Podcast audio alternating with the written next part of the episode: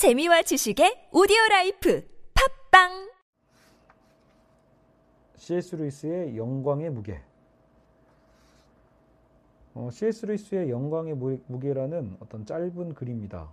어, 제가 이것을 해설하는 강의를 할까 생각을 해서 한번 밑줄을 쳐보면서 어, 책을 읽어봤더니 어, 내용적인 난이도는 순전한 기독교나 고통의 문제처럼 또 어려운 난이도가 아니기 때문에 차라리 제가 해설을 하는 것보다는 어, 오히려 이 루이스의 명 문장들이 굉장히 많이 있기 때문에 제가 친 밑줄, 제멋대로 친 그 밑줄을 어, 읽어드리는 것이 어, 더 좋을 것 같습니다. 그래서 천천히 읽어드리도록 하겠습니다. 영광의 무게. 오늘날 선량한 사람 20명을 찾아 최고의 미덕이 무엇이라고 생각하는지 묻는다면 그중 19은 비이기심이라고 답할 것입니다. 과거의 위대한 그리스도인들에게 같은 질문을 던졌다면 오히려 거의 대부분은 비이기심이 아니라 사랑이라고 답했을 것입니다. 어떤 차이가 있는지 아시겠습니까? 소극적인 용어가 적극적인 용어를 대체했습니다. 비이기심이라는 소극적 이상을 가진 사람은 다른 사람에게 좋은 것을 주는 일이 아니라 내가 좋은 것 없이 지내는 일에 주로 관심을 보입니다. 다른 사람의 행복이 아니라 나의 금욕이 중요한 일인 것처럼 말입니다. 기독교에서 가르치는 사랑과는 다릅니다. 신약 성경은 자기 부인에 대해 많이 말하지만 자기 부인 자체를 목적으로 제시하지는 않습니다. 자기를 부인하고 자기 십자가를 지라고 합니다. 그리고 그렇게 할 때 뒤따라오는 바람직한 결과에 대한 설명이 이어집니다. 자신의 행복과 자신의 행복을 갈망하고 간절히 누리고 싶어 하는 것은 나쁜 것이라는 생각이 현대인의 사고에 도사리고 있다면 그것은 칸트와 스토아 학파의 사상에 스며든 것 때문이지 기독교 신앙의 일부가 아니라는 점을 말씀드립니다. 우리 주님은 우리의 갈망이 너무 강하기는 커녕 오히려 너무 약하다고 말씀하실 듯 합니다. 무한한 기쁨을 준다고 해도 술과 섹스의 야망에만 집착하는 어, 냉담한 피조물들이 바로 우리입니다. 마치 바닷가에서 휴일을 보내자고 말해도 그게 무슨 뜻인지 상상하지 못해서 그저 빈민가 한 구석에서 진흙 파이나 만들며 놀고 싶어하는 철없는 아이와 같습니다. 우리 이런 보상의 약속을 근거로 불신자들이 그리스도인의 삶을 상거래라고 말하더라도 걱정할 것은 없습니다. 왜냐하면 보상에도 여러, 여러 종류가 있기 때문입니다. 첫째, 합당치 않은 보상이 있습니다. 행위와 보상 사이에 자연스러운 연관성이 없는 경우입니다. 동기가 불순한 경우라고 할 수 있죠. 돈은 사랑에 대한 당연한 보상이 아닙니다. 둘째, 합당한 보상이 있습니다. 진정한 연인에게 결혼은 합당한 보상이고 결혼을 원한다고 하여 속물이라고 손가락질, 손가락질하지 않습니다. 귀족 자기를 얻기 위해 싸우는 장군은 속물이겠지만 승리를 위해 싸우는 장군은 속물이 아닙니다. 결혼이 사랑에 합당한 보상이듯이 승리는 전투에 합당한 보상이기 때문입니다. 합당한 보상은 그 활동 자체의 완성입니다. 세 번째 종류의 보상은 좀 더 복잡합니다. 그리스어로 된 시를 감상하는 즐거움은 그리스어를 배우는 사람에게 합당한 보상임이 분명합니다. 그것은 장사 속이 아닙니다. 하지만 그리스어 실력이 시를 즐길 수 있는 수준에 도달한 사람만이 그 사실을 경험적으로 알 수 있습니다. 우선은 점수를 따기 위해서나 처벌을 면하기 위해 혹은 부모님을 기쁘게 하기 위해 아니면 기껏해야 당장에는 상상할 수도 갈망할 수도 없는 미래 유익을 기대하며 공부를 계속 해야 하고는 합니다. 지루하기만 하던 고역이 즐거움으로 바뀌는 순간이 찾아옵니다. 그러나 아무도 고역이 즐거움으로 바뀌는 날짜와 시간을 정확히 집어낼 수 없습니다. 그리고 그러한 보상을 바랄 수 있다는 것 자체가 이미 예비 보상입니다. 천국을 바라보는 그리스도인의 처지가 이 학생의 처지와 상당히 비슷합니다. 천국이 뇌물 따위가 아니라 지상 제자도의 완성임을 아주 잘 알 것입니다. 하지만 아직 그런 상태에 이르지 못한 우리는 그들과 같은 방식으로 천국의 실체를 알 도리가 없고 궁극적 보상인 천국을 점점 더 간절히 바라는 자기 모습에서 순종의 첫 보상을 발견하는 수밖에 없습니다.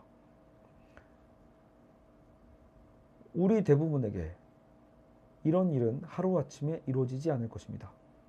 시가 문법을 대신하고 복음이 율법을 대신하고 갈망이 순종을 변화시키는 과정은 썰물로 갯벌에 처박힌 배가 어, 밀물이 들어오면서 떠오르듯 서서히 이루어집니다.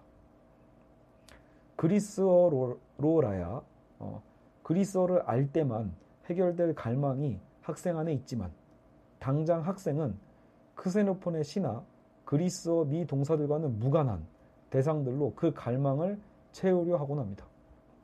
이제 우리에게로 돌아와 보겠습니다. 우리가 천국에서 살도록 만들어진 존재라면 우리 안에는 이미 천국에 대한 갈망이 자리 잡고 있습니다. 그러나 우리는 아직 천국이 아니라 다른 대상으로, 때로는 정반대의 대상으로 그 갈망을 채우려고 하고 있을 것입니다. 만약 우리가 영원하고 무한한 행복을 누릴 운명이라면 우리가 바라는 다른 어떤 행복도 가짜이며 기껏해야 참으로 우리를 만족시켜줄 행복을 상징하는 수준 정도일 것입니다. 우리 안에서 지금도 찾을 수 있는 머나먼 본향에 대한 갈망에 대해 말하려 하니 약간 부끄러워집니다. 거기다 향수, 낭만, 청춘 같은 이름을 우리는 붙입니다. 그것이 너무나 달콤하게 우리 마음을 파고들기 때문에 아주 친밀한 대화에서 그것에 대해 말하려 하면 그만 어색해져서 자기도 말도 안 된다고 생각하는 식으로 둘러댑니다. 말할 수 없는 이유는 그것이 우리가 한 번도 실제로 경험해보지 못한 대상에 대한 갈망이기 때문입니다. 또 그럼에도 숨길 수 없는 이유는 우리의 경험이 끊임없이 그것을 암시하고 있고 마치 상대의 이름만 들어도 표정을 감출 수 없는 연인처럼 그 갈망이 부지중 드러나기 때문입니다. 그래서 우리가 흔히 쓰는 편법은 그 대상을 아름다움이라고 부르고 그것으로 문제가 모두 끝난 것처럼 행동하는 것입니다. 그러나 이 모든 시도는 다 속임수에 불과합니다. 아름다움은 책이나 음악 안에 있는 것이 아니라 그것을 통해 주어졌을 뿐입니다. 그 실체는 결국 갈망입니다. 아름다움, 대상 자체로 오해하면 어리석은 우상들로 변질되어 숭배자들은 결국 상심하고 맙니다.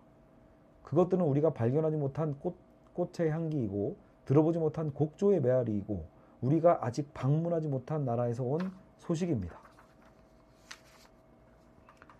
대부분의 현대 철학은 이 땅에서 인간의 행복을 찾을 수 있다고 믿게 하기 위해 고안되었습니다.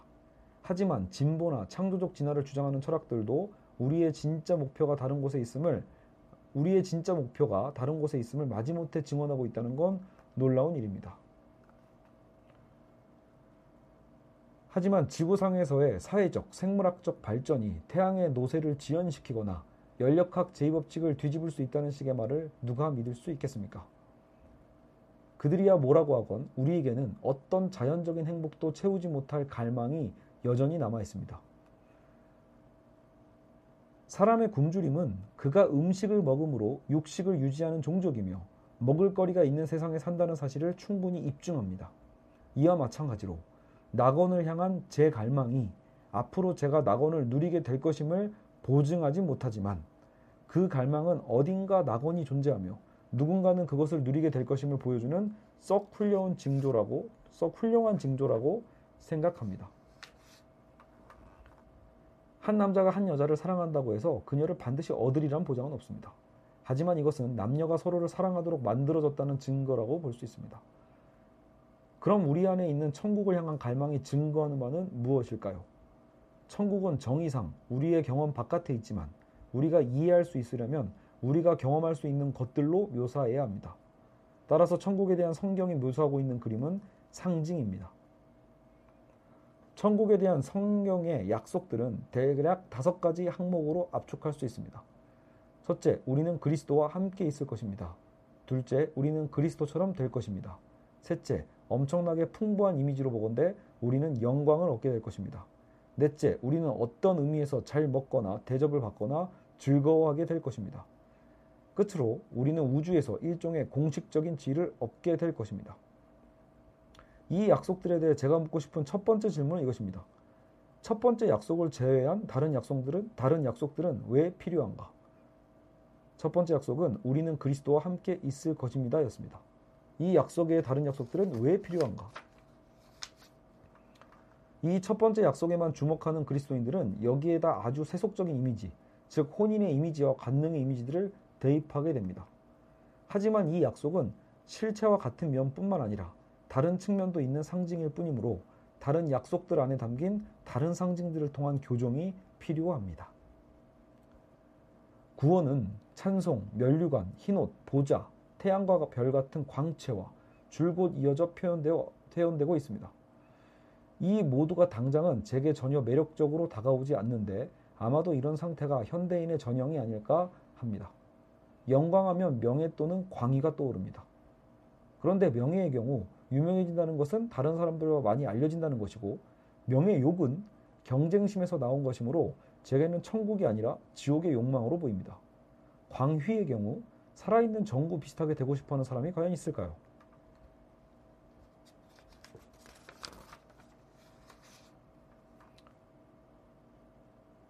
겸손에 대한 오해 때문에 저는 그 오랜 세월 동안 가장 겸손하고 가장 천진난만하고 가장 피조물다운 기쁨을 이해하지 못했습니다.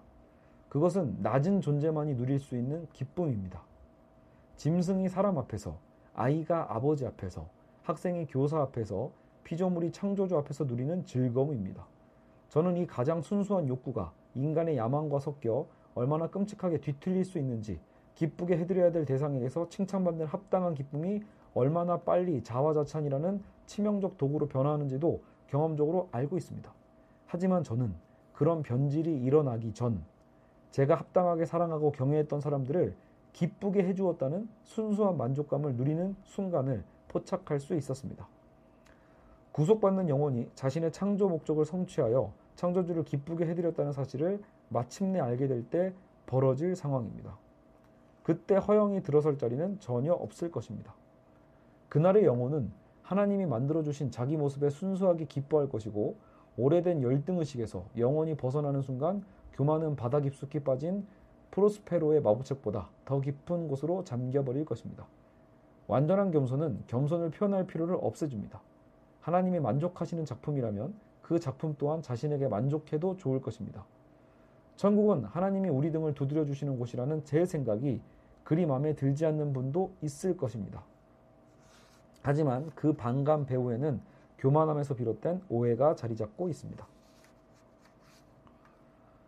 성경에는 우리가 그분 앞에 서게 될 것이라고 적혀 있습니다.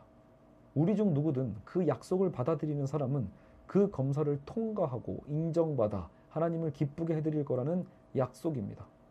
하나님을 기쁘시게 하고 하나님의 행복에 실제로 기여하고 하나님의 사랑을 받는다니 그 영광의 무게 내지 부담은 생각하기조차 벅찰 정도입니다.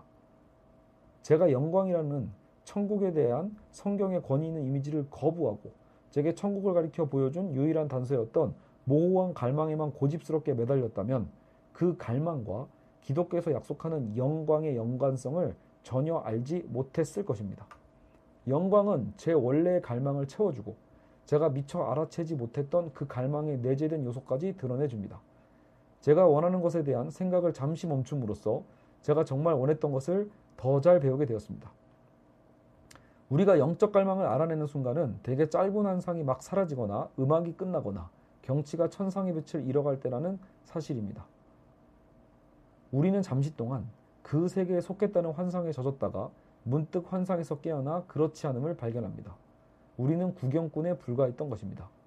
아름다움이 미소를 지었으나 우리를 반기는 미소가 아니었습니다. 그 얼굴이 우리 쪽으로 향했으나 우리를 보는 것이 아니었습니다.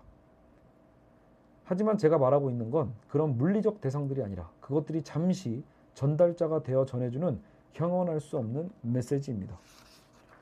그 달콤한 메시지가 한편 씁쓸하게 느껴지는 이유는 그것이 대부분 우리에게 보내는 아, 메시지가 아니라 우리가 엿들은 내용인 듯 하기 때문입니다. 씁쓸하다는 표현은 적개심이 아니라 고통을 뜻합니다. 이런 관점에서 볼 때 앞에서 말한 영광의 약속은 우리의 깊은 갈망에 딱 들어맞습니다. 영광은 하나님이 좋게 보심, 하나님이 받아주심, 반응, 인정, 만물의 중심으로 환영받아 들어감을 뜻하기 때문입니다. 우리가 평생 두드렸던 문이 마침내 열리는 것입니다. 영광을 하나님이 알아주시는 상태로 묘사하는 것이 다소 유치해 보일 수도 있습니다. 하지만 이것이 바로 신약 성경이 말하는 바라고 해도 과언은 아닙니다. 그들이 하나님을 알게 될 거라고 말하지 않습니다. 하나님은 언제나 모든 것을 아시지 않습니까? 그 구절은 우리 중 누구라도 마침내 하나님 얼굴 앞에 설 때 내가 너희를 도무지 알지 못하니 내게서 떠나가라는 끔찍한 말씀을 듣게 될 수도 있다고 경고합니다. 우리는 모든 곳에 계신 하나님의 임재에서 쫓겨나고 모든 것을 아시는 분의 인식에서 지워질 수 있습니다. 우리는 완전히 철저하게 바깥에 남겨질 수 있습니다. 반면 우리는 들어오라는 부름을 받고 환영받고 영접받고 인정받을 수 있습니다. 이 믿기 어려운 두 가능성 사이에서 매일 칼날 위를 걸어갑니다. 마침내 안으로 불려 들어가는 그 일은 우리의 공로로 도저히 얻을 수 없는 영광이자 명예인 동시에 그 오랜 아픔을 낫게 해줄 것입니다. 이제 영광의 다른 의미, 밝음과 광채와 광의로서의 영광을 말할 때가 되었습니다. 우리는 해처럼 빛날 것이고 새벽별을 받게 될 것입니다. 우리는 훨씬 더 많은 것을 원합니다. 시인들과 신화는 다 알고 있습니다. 아름다움을 보는 것만으로도 대단한 혜택이지만 우리는 그 정도로 만족하지 않습니다. 말로 표현하기는 어렵지만 다른 무언가를 원합니다. 우리가 보는 아름다움과 연합하고 그 안으로 들어가고 그것을 우리 안에 받아들이고 그 안에 잠기고 그 일부가 되기를 원합니다. 아침의 신선함과 깨끗함을 인식하지만 그것이 우리를 신선하고 깨끗하게 만들지는 못합니다. 우리는 우리가 보는 그 광채와 뒤섞일 수가 없습니다. 그러나 언젠가 하나님이 허락하시면 우리는 안으로 들어갈 것입니다. 제 말을 자연에 흡수된다는 식의 이교도적 공상으로 생각하시면 안 됩니다. 자연은 필멸의 존재이지만 우리는 자연보다 오래 존재하게 됩니다. 모든 항성과 성운이 사라져 버린 후에도 우리 각 사람은 여전히 살아있을 것입니다. 자연은 이미지요, 상징에 불과합니다. 그러나 성경이 추천하는 상징입니다. 우리는 자연을 통해 자연을 넘어 자연이 시원찮게 반영하고 있는 그 광채 속으로 들어오라는 부름을 받습니다. 거기 자연 너머에서 우리는 생명나무의 열매를 먹을 것입니다. 그리스도 안에서 거듭된 사람의 경우 그 영은 직접 하나님을 의지하며 살아갑니다. 하지만 정신과 몸, 특히 몸은 하나님으로부터 오는 생명을 조상들과 음식과 여러 요소들을 통해 수천 단계를 거쳐서 받습니다. 하나님이 세상을 만드셨을 때 창조의 기쁨으로 물질 안에 심어 놓으신 그 에너지원인 수없이 많은 단계를 거쳐 희미하게 남긴 결과들을 이제 우리가 물리적 즐거움으로 누리고 있습니다. 그렇게 걸러져 왔는데도 현재 우리가 감당하기에 여전히 벅찹니다. 이 같은 하류에서도 수질이 이처럼 훌륭하다면 수원에서 맛보는 물, 물맛은 물의 근원에서 맛보는 그 물맛은 얼마나 좋겠습니까? 우리의 전 존재가 기쁨의 샘에서 기쁨을 마시게 될 것입니다. 그러나 영광의 멸류관 이전에는 십자가가 있고 내일은 또 다른 한 주를 시작해야 합니다. 무자비한 세상의 벽에 틈이 벌어졌고 우리의 위대한 대장께서는 우리에게 그분을 따라 그 틈 안으로 들어가, 들어오라고 초청하십니다. 그렇다면 제가 이제까지 늘어놓은 영광에 관한 추측들이 예수님을 따라 오늘을 사는데 무슨 효용이 있느냐고 물을 수 있을 것입니다. 저는 적어도 한 가지는 생각할 수 있습니다. 각 사람이 장차 자기가 누리게 될 잠재적 영광에 대해 아주 많이 생각하는 일은 가능할지 모릅니다. 그러나 이웃 사람의 영광에 대해 꽤 많이 혹은 깊이 생각하기란 거의 불가능합니다. 그러므로 이웃의 영광의 짐, 그 무게, 그 부담이 우리 등에 얹혀야 합니다. 그 짐은 너무나 무거워서 겸손해야만 질 수 있습니다. 신이나 여신이 될 수 있는 사람들과 어울려 산다는 것은 보통 일이 아닙니다. 우리가 만나는 더 없는 우둔하고 지루한 사람이라도 언젠가 둘 중 하나가 될 것입니다. 미래의 그 모습을 우리가 볼 수 있다면 당장이라도 무릎 꿇고 경배하고 싶어질 존재가 되거나 지금으로선 악몽에서나 만날 만한 소름 끼치고 타락한 존재가 되거나 이 사실을 꼭 기억하고 살아야 됩니다. 하루 종일 우리는 서로가 둘 중 한 목적지 쪽으로 다가가도록 어느 정도 돕고 있습니다. 우리는 이 두 가지 엄청난 가능성을 염두에 두고 모든 사람을 대해야 합니다. 서로에게 합당한 경외심과 신중함을 갖고 모든 우정, 사랑, 놀이, 정치 행위에 임해야 합니다. 평범한 사람은 없습니다. 우리가 대화를 나누는 이들은 그저 죽어서 사라질 존재가 아닙니다. 국가, 문화, 예술, 문명과 같은 것들은 언젠가 사라질 것이며 그것들의 수명은 우리 개개인에 비하면 모기의 수명과 다를 바 없습니다. 그러나 우리가 농담을 주고받고 같이 일하고 결혼하고 무시하고 이용해 먹는 사람들은 불멸의 존재들입니다. 우리는 놀 줄 알아야 됩니다. 하지만 우리의 유쾌함은 처음부터 서로를 진지하게 받아들이는 사람들이 나누는 유쾌함이어야 합니다. 그리고 우리는 죄인은 사랑하되 죄는 더없이 미워하는 실질적이고 희생적인 사랑을 해야 합니다. 유쾌함을 흉내낸 경박함이나 사랑을 흉내낸 묵인이나 방치는 안 됩니다. 우리의 오감이 경험할 수 있는 가장 거룩한 대상은 성찬의 빵과 포도주이고 그 다음은 우리의 이웃입니다. 그리고 그 이웃이 그리스도인이라면 거의 성찬만큼이나 거룩합니다. 그 안에 참으로 숨어 내주하시는 그리스도가 계시기 때문입니다.